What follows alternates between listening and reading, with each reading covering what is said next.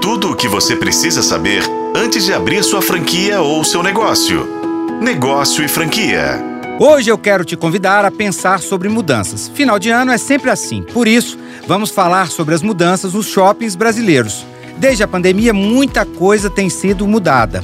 Você sabia que os shoppings se tornaram mais do que lugares de compras? Eles também oferecem serviços como escolas, clínicas e espaços de coworking. Isso mesmo, os shoppings estão reinventando para atender às novas demandas dos consumidores. Mas nem tudo são flores no setor. Mas os empreendimentos têm feito muitas mudanças para voltar a ter as referências que teve nos anos de 1980. Atualmente são 628 shoppings em funcionamento, são mais de 3 mil salas de cinema e mais de um milhão de vagas espalhadas pelo país. É uma média de mil e poucas vagas por empreendimento.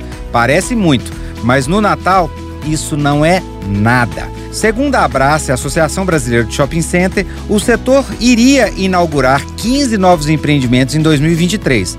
Agora, no Natal, programe-se para não enfrentar filas e perder a paciência e, com isso, diminuir as compras que faria nos empreendimentos. Fique atento aos horários de pico. Desde 2021, houve um aumento de circulação de pessoas de segunda a quinta. São os consumidores que buscam não enfrentar a maratona dos finais de semana. Se você é um desses, faça sua programação e organize-se. Se possível, aproveite para trabalhar dentro do próprio shopping, utilizando os espaços de coworking destinados a ajudar a passar o tempo por lá.